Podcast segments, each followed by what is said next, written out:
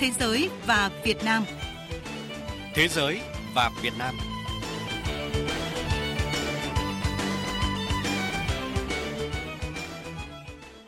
Kính chào quý vị và các bạn. Thưa quý vị, Australia sẵn sàng đồng hành hỗ trợ Việt Nam phát triển ngành viễn thông cả về nguồn nhân lực hay đầu tư cơ sở hạ tầng.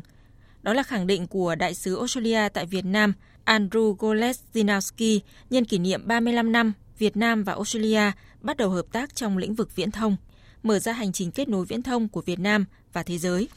Mời quý vị cùng nghe cuộc phỏng vấn của phóng viên Phương Hoa với Đại sứ Australia tại Việt Nam về nội dung này. Thưa Đại sứ, cách đây ba mươi lăm năm thì Australia đã trở thành nhà đầu tư nước ngoài đầu tiên trong lĩnh vực viễn thông tại Việt Nam trong những năm đầu đổi mới. Trước hết thì Đại sứ có thể chia sẻ gì về dấu mốc lịch sử này ạ? Vâng, đó là một dấu mốc quan trọng với các cuộc đàm phán giữa Ủy ban Viễn thông Hải ngoại của Australia và Tổng cục Bưu điện Việt Nam bắt đầu từ năm một nghìn chín trăm tám mươi sáu, ngay sau khi Việt Nam chính thức thông báo về công cuộc đổi mới.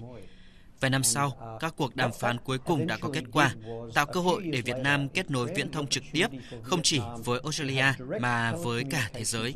Nhìn lại giai đoạn đó, Australia đã đào tạo hơn ba nghìn kỹ sư và kỹ thuật viên cho Việt Nam, góp phần tạo nên những bước chuyển mới đối với ngành viễn thông của các bạn.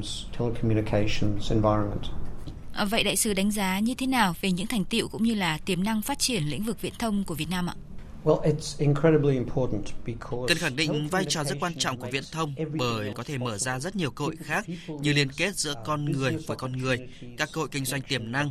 Australia sở hữu lĩnh vực công nghệ thông tin trị giá hơn mười ba tỷ đô la Mỹ, trong khi Việt Nam hiện có khoảng một triệu người làm việc trong lĩnh vực này. Tôi nghĩ đây là những điều kiện rất tốt để chúng ta có thể hợp tác sâu rộng hơn nữa. Việt Nam hiện được đánh giá là quốc gia có ngành công nghệ phát triển nhanh thứ hai trên thế giới.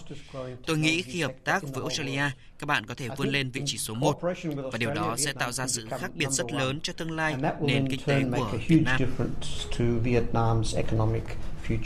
Vâng ạ, trong nhiều phát biểu thì các nhà lãnh đạo hai bên đã nhấn mạnh à, hợp tác số sẽ là trụ cột quan trọng trong quan hệ Việt Nam-Australia.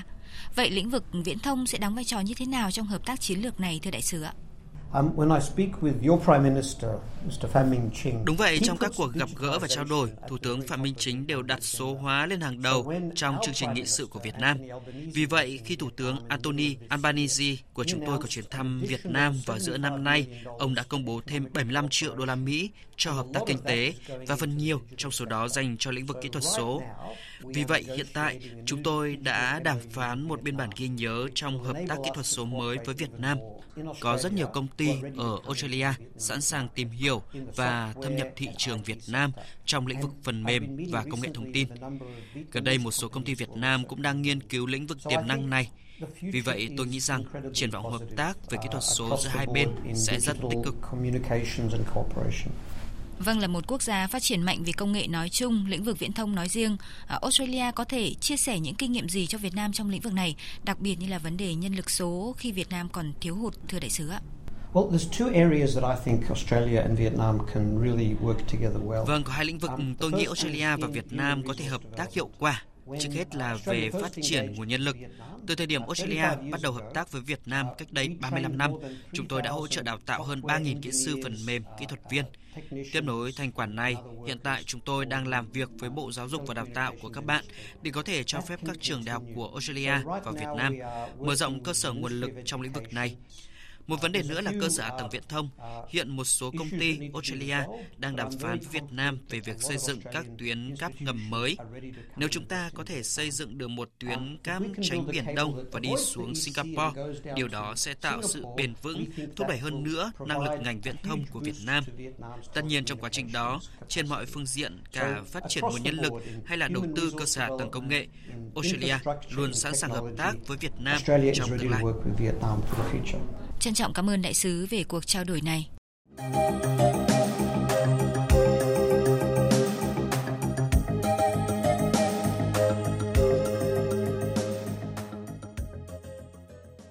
vị và các bạn thân mến, Bắc Ninh không chỉ được biết đến là vùng đất giàu truyền thống lịch sử, văn hóa, mà còn gây ấn tượng bởi sức bật ngoạn mục và là một trong những địa phương dẫn đầu cả nước về thu hút đầu tư.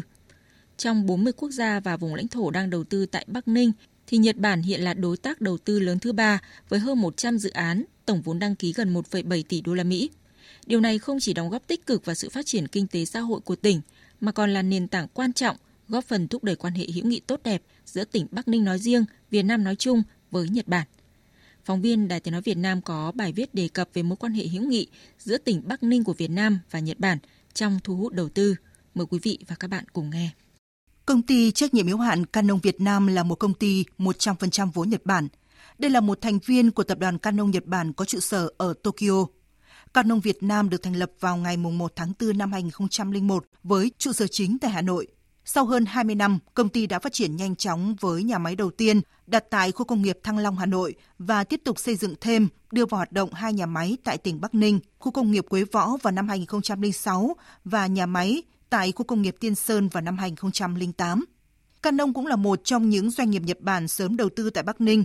Sau gần hai thập kỷ, với sự đồng hành hỗ trợ từ chính quyền và ngành chức năng địa phương, công ty trách nhiệm hữu hạn Canon Việt Nam đã gặt hái được nhiều thành công.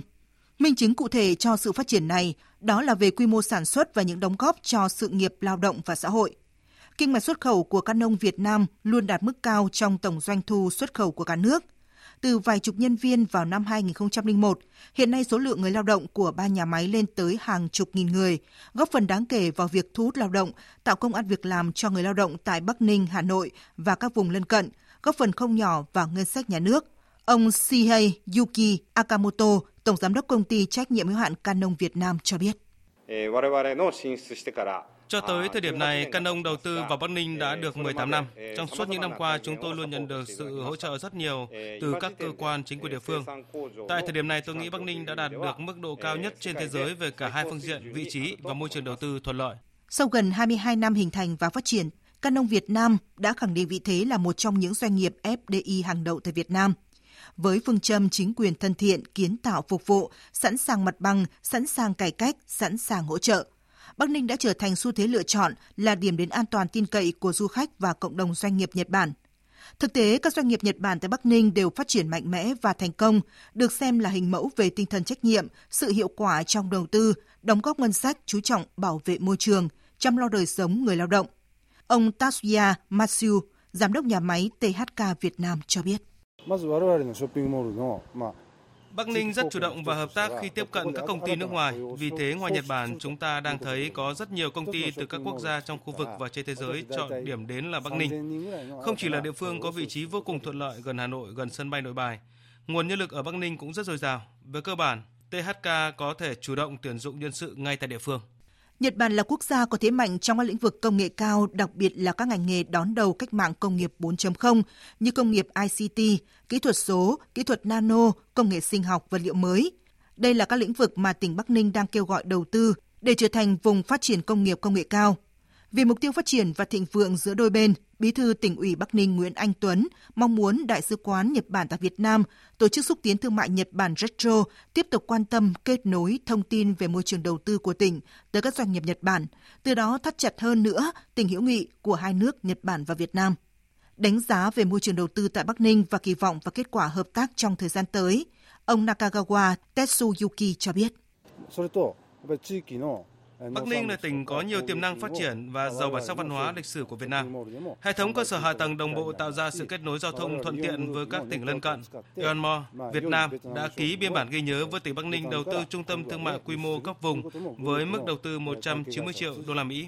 Elmore mong muốn đóng góp cho sự phát triển kinh tế địa phương và tạo giá trị mới cho cộng đồng, trong đó có tỉnh Bắc Ninh.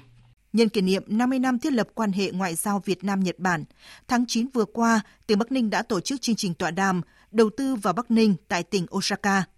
Tiếp nối thành công đó, chuỗi sự kiện gặp gỡ Bắc Ninh-Nhật Bản và chương trình nghệ thuật sắc màu Việt Nam-Nhật Bản tổ chức tại Trung tâm Văn hóa Kinh Bắc tiếp tục làm sâu sắc hơn sự hiểu biết và tình cảm hữu nghị giữa người dân hai nước, thắt chặt tình đoàn kết, hợp tác vì sự phát triển chung của hai quốc gia. Tới đây, chương trình Thế giới và Việt Nam tuần này cũng xin kết thúc. Cảm ơn quý vị và các bạn đã chú ý theo dõi. Xin chào và hẹn gặp lại quý vị trong các chương trình sau.